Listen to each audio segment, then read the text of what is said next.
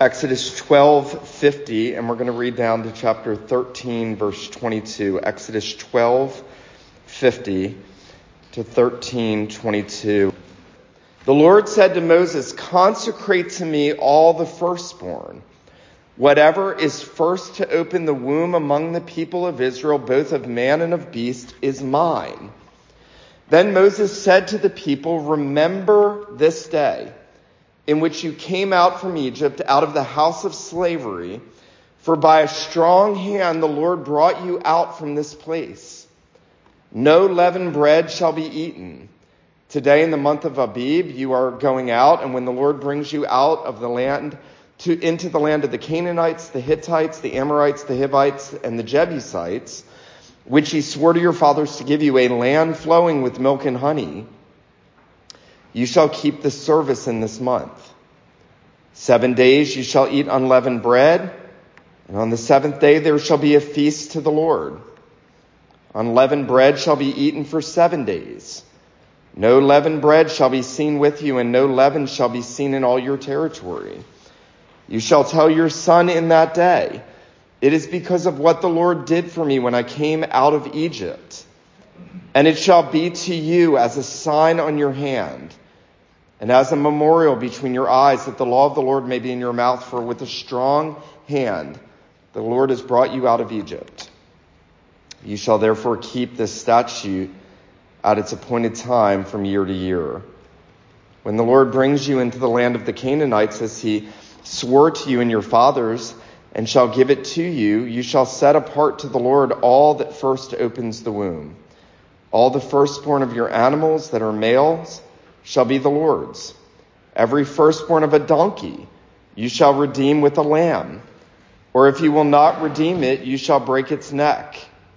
Every firstborn of man among your sons you shall redeem. And when in time to come your son asks you, What does this mean? You shall say to him, By a strong hand the Lord brought us out of Egypt from the house of slavery. For when Pharaoh stubbornly refused to let us go, the Lord killed all the firstborn in the land of Egypt, both the firstborn of man and the firstborn of the animals. Therefore I sacrificed to the Lord all the males that first opened the womb, but all the firstborn of my sons I redeem. It shall be a mark on your hand or frontlets between your eyes, for by a strong hand the Lord brought us out of Egypt.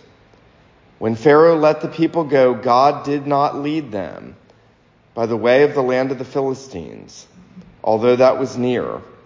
For God said, Lest the people change their minds when they see war and return to Egypt. But God led the people around the way of the wilderness toward the Red Sea. And the people of Israel went up out of the land of Egypt equipped for battle. Moses took the bones of Joseph with him, for Joseph had made the sons of Israel solemnly swear, saying, God will surely visit you, and you shall carry up my bones with you from here.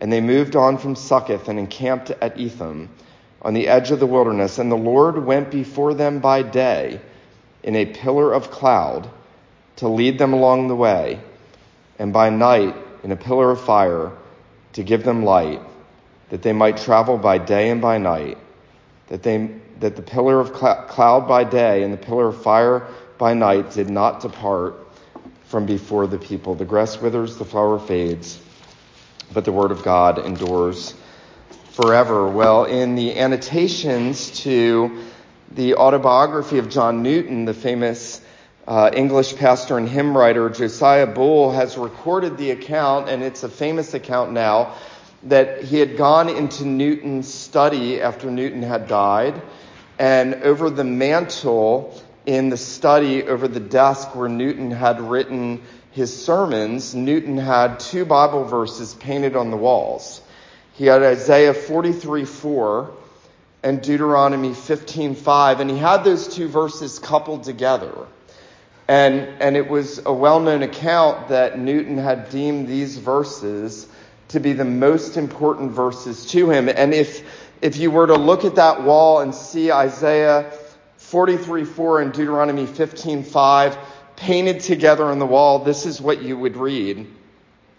Newton had them painted the Lord saying this, because you are precious in my eyes, and honored, I love you. You shall remember that you were a slave in the land of Egypt, and the Lord your God redeemed you. You see, of all the things that Newton wanted to remember, was that God loved him and had redeemed him out of the bondage he had been in. Newton had himself been, as you know, a slave trader, a blasphemous man, a very wicked man. And what he wanted to remember, what he didn't want to forget, was that the Lord had delivered him from the bondage that he was in to Satan, sin, and death. And that's instructive to us because when God brings Israel out of Egypt, he is going to give them these sort of circumstantial um, requirements. He's going to give them these accompanying, accompanying statements about what sort of things they are to do and prepare for and what that means for them as they are to go out of Egypt. Now, we have already seen one of those circumstantial things, and that was, remember, they were to, to go and ask for possessions from their neighbors. God was going to bring them out with his beauty. Remember, he was going to bring them out a beautified people. That obviously is a picture of how God redeems us and he transforms us and he gives us the beauty of the image and glory of Christ. And yet here as Moses continues to instruct Israel, and Israel has now done everything that the Lord has told them with the Passover. He is giving them further instructions. And what Israel is going to learn is that there are three things God wants them to remember as they are coming out of Egypt. One, He wants them to be consecrated in their deliverance. And then He wants them to know that they will have His presence in his deliverance, in their deliverance. And then he wants them to know that they will be guided in deliverance, consecrated in deliverance.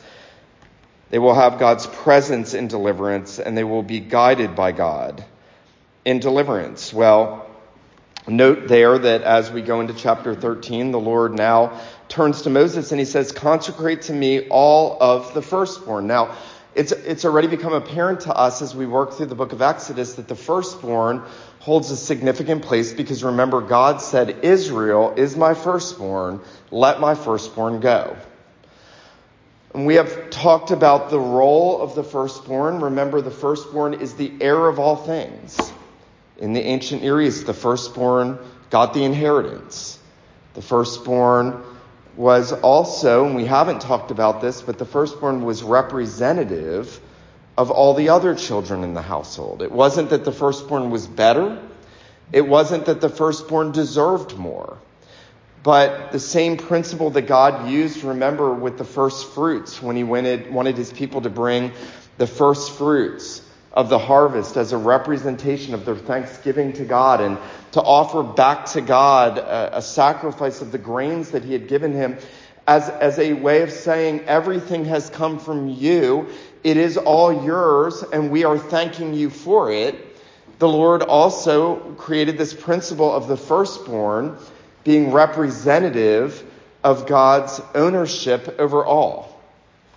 Notice the Lord says to Moses, Consecrate to me all of the firstborn, whatever is first to open the womb among the people of Israel, both of man and beast, is mine. Listen to this. One old writer said, A redeemed people become the property of the Redeemer. A redeemed people become the property of the Redeemer. Now, you remember when we come into the New Testament that the Apostle Paul, on two occasions in 1 Corinthians, is going to say, Remember, you are not your own. You were bought with a price. Therefore, glorify God in your body and spirit. He is saying you belong to Christ. Christ has purchased you, a redeemed people become the possession of the Redeemer. That's the principle. God is saying here that, that I have made you a new creation by bringing you out of bondage to Satan, sin, and death through Christ, who incidentally, you will remember, is the firstborn, right? He is the eternal firstborn. He is the firstborn, Paul says, over all creation. He is also the first fruits of the resurrection to come out of the tomb. He is the representative of his people. And I think we're to understand here this is, this is pointing us forward and it's saying that the real redemption is going to come through the, the, the Messiah, the firstborn over all creation, the eternal Son who is the representative of his people, who makes all the people of God sons and daughters by union with him. Think about that. When God redeems you, he redeems you to be his possession, but he also redeems you to be his children. You become his firstborn in the firstborn. We've talked about this. You become heir of all things in Christ. Um, you, you get all the privileges all the benefits of those who have been adopted into God's family in the Son. That's, that's what this principle is saying here. And God is saying, consecrate to me all of the firstborn. Just as I've delivered you by destroying the firstborn of Egypt, now you are going to consecrate yourselves to me. You're going to consecrate your firstborns to me. And you are going to be a consecrated people. Now, there is a sense in which we are to understand here that God is teaching us that after our redemption, after He saves us, our great goal in life is to be a devoted people to Him.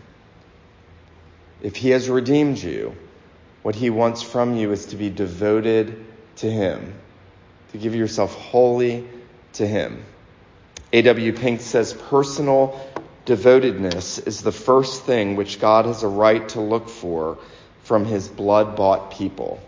Personal devotedness is the first thing which God has a right to look for from his blood bought people. Think of it this way. Remember in the book of Romans, the apostle Paul spends 11 chapters giving us the great doctrines of the gospel. All that Christ has done, all that Christ has accomplished in, in the work of redemption 11 chapters of the greatest theology about what Jesus has done to redeem you.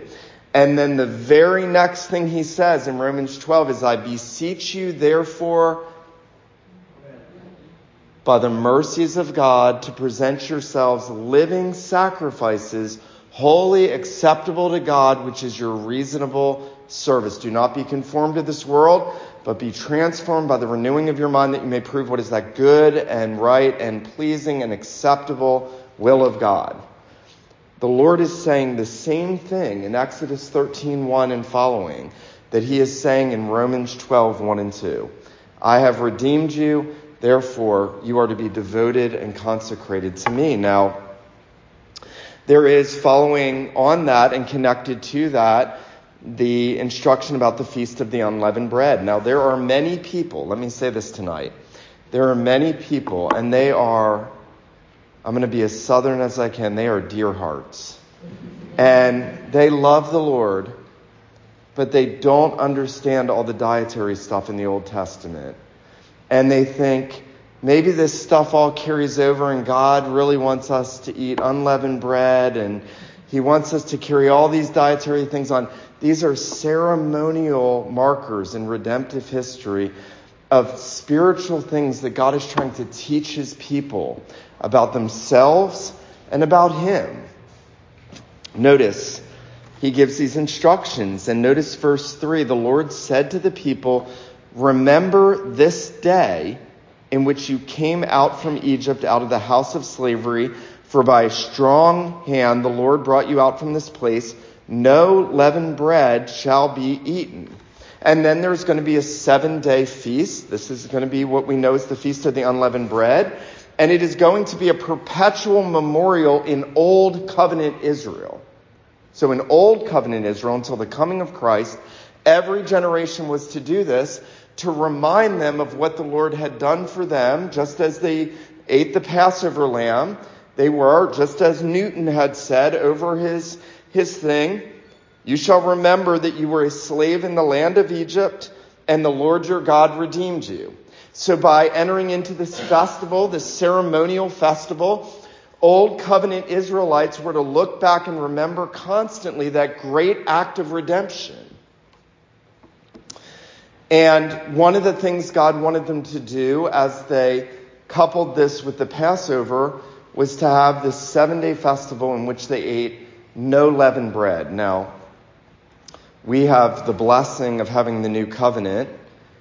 Scriptures explain to us what this means. Turn over to 1 Corinthians 5 if you would. In 1 Corinthians 5, in that same chapter where you know so well that the Apostle Paul says, Christ, our Passover, was, pacifi- was sacrificed for us. Notice in verse 6, just before that verse, uh, the apostle is dealing with a church that is tolerating sexual immorality within its ranks, and especially this man who is sleeping with his father's wife, with his stepmother. And, and Paul is saying, you should be dealing with this. You should not be tolerating this. And instead, they were actually boasting about it. They were laughing about it. They were joking about it. They were making light about it. And notice in 1 Corinthians 5 or 6, Paul says, Your boasting is not good. Do you not know that a little leaven leavens the whole lump? Cleanse out the old leaven, that you may be a new lump, as you are really unleavened. For Christ our Passover lamb has been sacrificed. Therefore, let us celebrate the festival.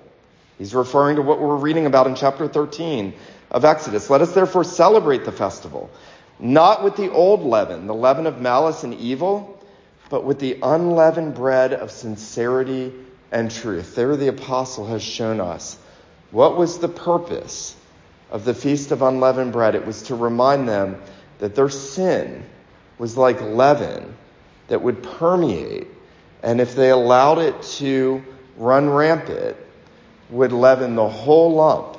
Just like if this church in the new covenant had tolerated the sexual immorality within their number and would allow it to fester, it would grow, it would spread. And so Paul says, you, we celebrate the feast because Christ, our Passover, has been sacrificed for us, because we've been redeemed by him we celebrate the feast not by doing Old Covenant ceremonial practices, but by, as it were, purging out malice and evil and celebrating it with sincerity and truth.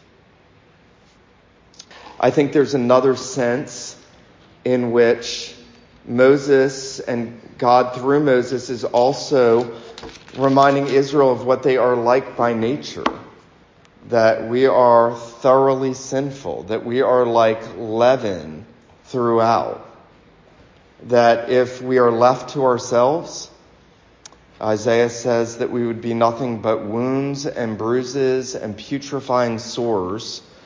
When Paul tries to capture our depravity in Romans chapter 3 and he ties together all these Psalms, he says with their tongue they speak with the poison of asps their throat is an open tomb. They're from the head to the feet. Everything about us is unrighteous. Um, Phil Ryken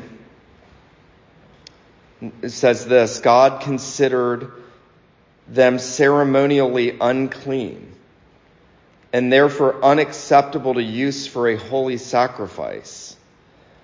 He says the people were also unclean. Now, how do we know this? Because there's this odd section in verses 11 down to verse 16, verse 11 to 16, where God picks up on the redemption of the firstborn. So, in between the instruction about the, the festival of the, the unleavened bread there is God saying, consecrate your firstborn to me. And then it picks up again right after that in verse 11. And God now says, consecrate even the firstborn of your animals, even a donkey. Now, what's the point of that? Well, a donkey was an unclean animal. Uh, Ryken says this The firstborn donkey still belonged to the Lord. He had to be given over somehow. Now, one option was that the donkey's neck was broken, but the old uh, owner could also redeem the donkey by offering a lamb in its place. To redeem is to buy back through the payment of a price. In this case, the cost of redemption was the sacrifice of a lamb offered as the donkey's substitute. But then notice, right after he talks about a donkey, notice in verse 13, every firstborn of a donkey you shall redeem with a lamb. If you will not redeem it, you shall break its neck. Now notice, every firstborn of man among your sons you shall redeem. Now what is God saying? God's saying that we are the really unclean thing that the unclean animal that needed to be redeemed pointed to. That by nature there is none righteous. No, not one. No one does good. No one seeks for God. We are all like an unclean thing, Isaiah says. By nature, all our righteousnesses are like filthy rags. God is intimating and reminding Israel, I've already shown you this with the Passover lamb, but now I want you to understand it greater in, in the Feast of the Unleavened Bread and in the redemption of the firstborn, that you need to be consecrated to me. Listen to this. Ryken finally says, by setting certain things apart as holy to the Lord, the Israelites learned that they too were set apart for God's service. But here in Exodus 13, God places his people in the same category as donkeys. By the way, Joel Osteen's never going to tell you this, but I will. God puts us in the same category as donkeys. Unclean, dumb old donkeys. and this showed them, Ryken said, that they were sinners in need of salvation. In a word, they needed to be redeemed. Otherwise, they would perish as the donkeys did if they were unredeemed. You know, it's good for us to be reminded of that because we so seldom hear that in the world. And sadly, many so seldom hear that in the church that God has loved us and He has delivered us and redeemed us, but there was nothing in us that made us redeemable. We are all unclean. We are all like leavened bread. We are all like the unclean donkey in the old covenant. But God has given us a sacrificial lamb. Isn't that marvelous? How was the donkey redeemed? By the sacrifice of a lamb. Isn't that beautiful?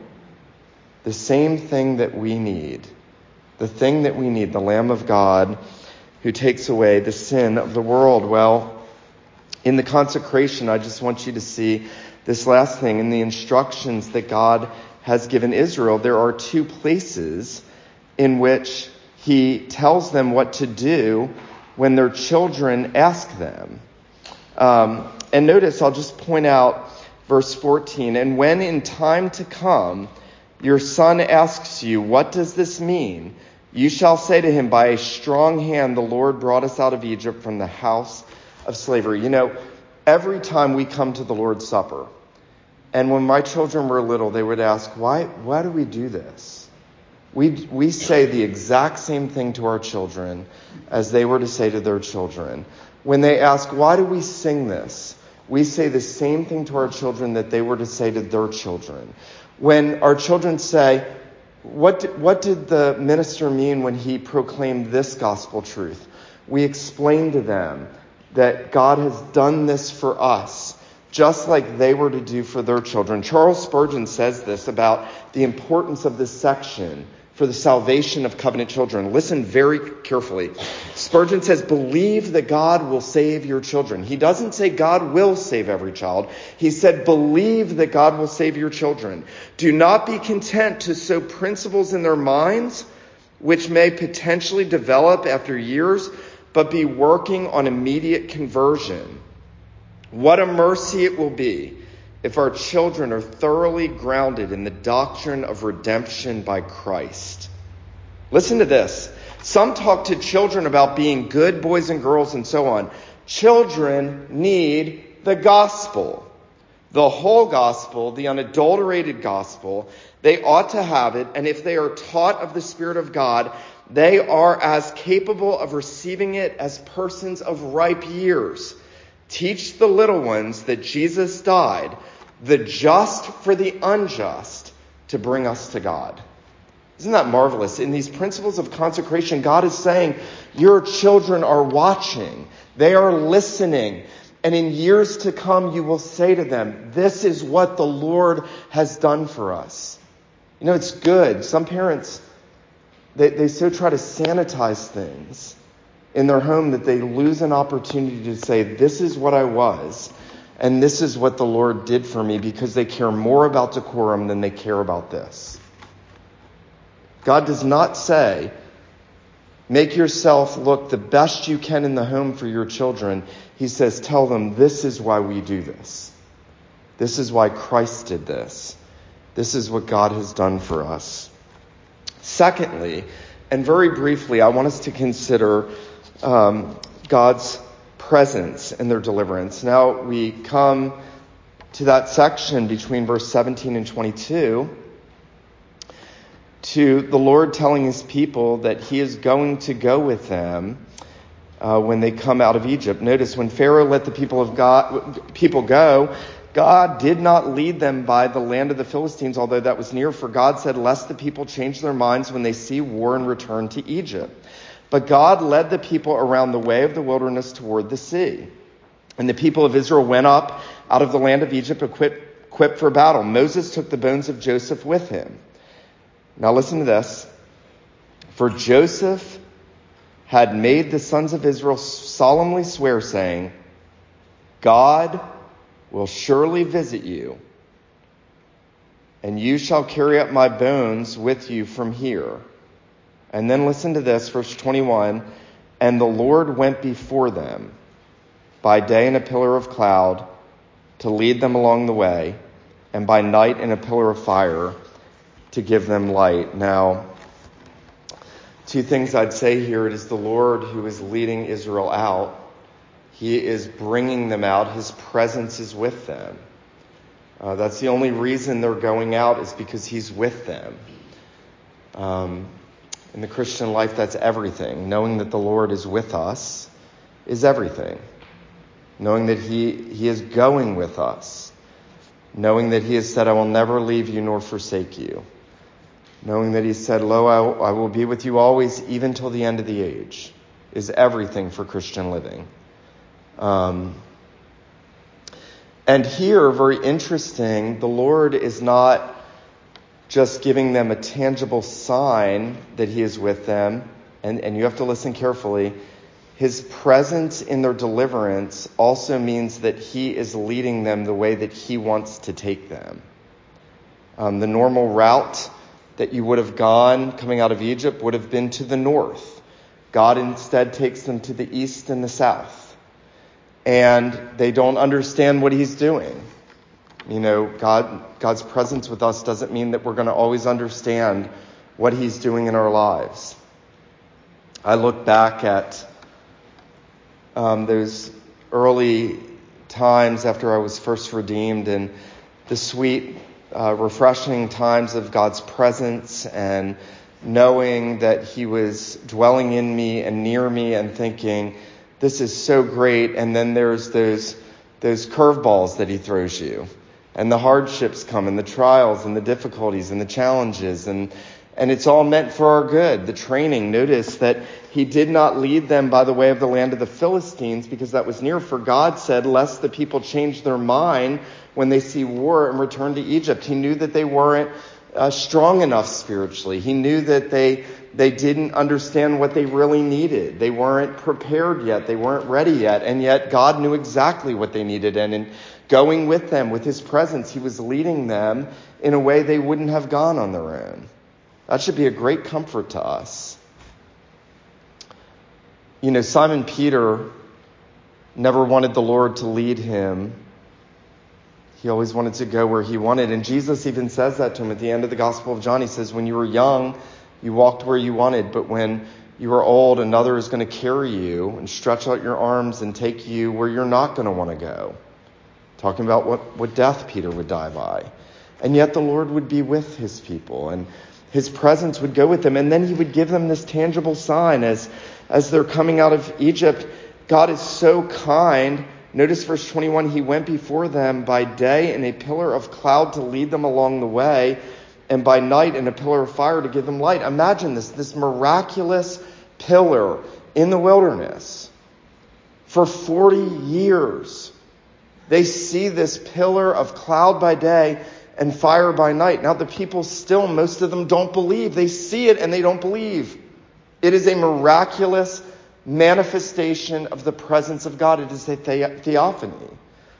Um, I believe in a special way, it is a theophany of the Spirit of Christ. It is the Holy Spirit. And he is giving light to his people to guide them in their journey. He is giving them, though, a tangible sense of his abiding presence with them. He's right there when they are going to move forward in the wilderness, going forward. They will move whenever he gets up and moves, and when he comes down, they will stay. The Spirit of God is going to be with them every step of the way, and he is going to manifest himself among them. And, you know, we see this, don't we? In the presence of God ultimately coming in Pentecost. When the Holy Spirit is poured out on the disciples, and what happens? What rests upon each one of them? Little pillars of fire. Isn't that interesting? Little tongues of fire, but they're little pillars of fire, as it were, resting on the true people of God, showing that God's presence is with them, that He is there to lead them and guide them. And, and that is the last thing that we're going to see is that God is guiding his people in deliverance. You know, um,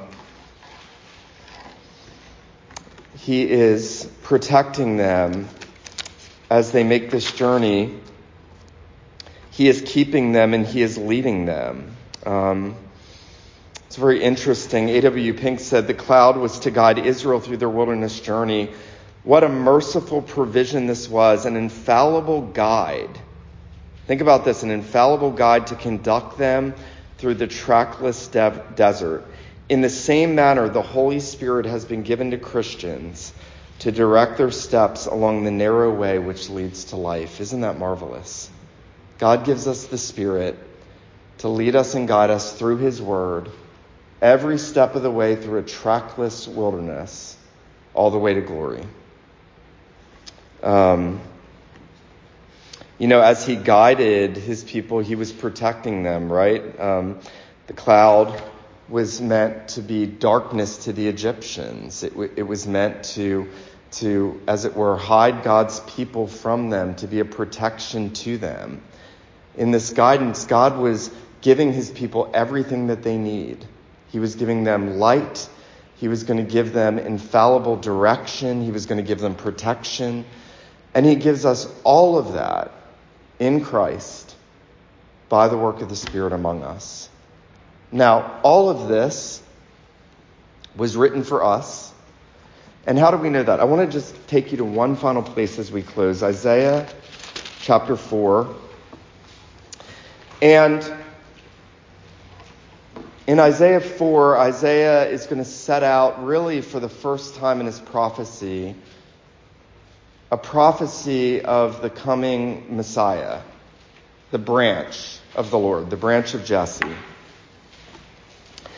And he's talking about Christ's coming and all the benefits.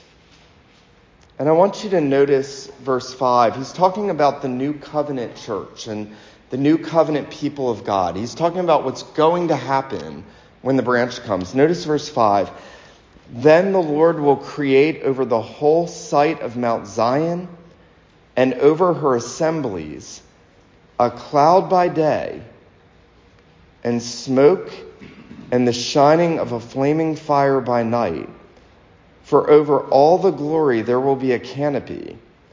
There will be a booth for shade by day from the heat, and for a refuge and a shelter from the storm and rain. Now, that means that while we don't see a miraculous pillar, we have something better because we have the true spiritual cloud by day and smoke and shining by night in the Lord Jesus and the Holy Spirit at work in us, leading us, guiding us, directing us, protecting us, making God's will known to us, and leading us on the narrow path that leads to life. Isn't that marvelous? That's how this is fulfilled in your life today and in my life today. Every time we come to the scriptures and the Holy Spirit is opening them and giving us illumination, and we're seeing Christ, and we're, we're going forth to follow Him, and we're wanting to follow the Lamb wherever He goes. God is leading us, as it were, through a, a cloudy pillar and a fiery pillar. He's, he's saying, I am with you. I am guiding you. I am leading you. I hope tonight, as we consider these things, as we think of our own redemption, and as we reflect on John Newton having those words over his mantel, you shall remember that you were a slave in the land of Egypt, and that the Lord your God redeemed you. You would remember your redemption. That you would then in turn say, What God wants from me is my consecration. What God wants for me is the consecration of my family, my children. He wants their salvation. And what God wants from me is to know that He is present with me in Christ by the Spirit and that He is guiding me in Christ by His Word and through His Spirit. God wants you to be encouraged to that end. Let him who has ears to hear, let him hear what the Spirit says to the church. Let me pray for us. Father in heaven, we do thank you and praise you for these truths. We thank you that they were meant for our instruction, upon whom the ends of the ages have come. We do pray that you would make us to realize in our Christian experience the spiritual realities of what uh, Israel only really experienced typically in coming out of Egypt. We pray that you would show us the spiritual fulfillment of these things afresh in Christ.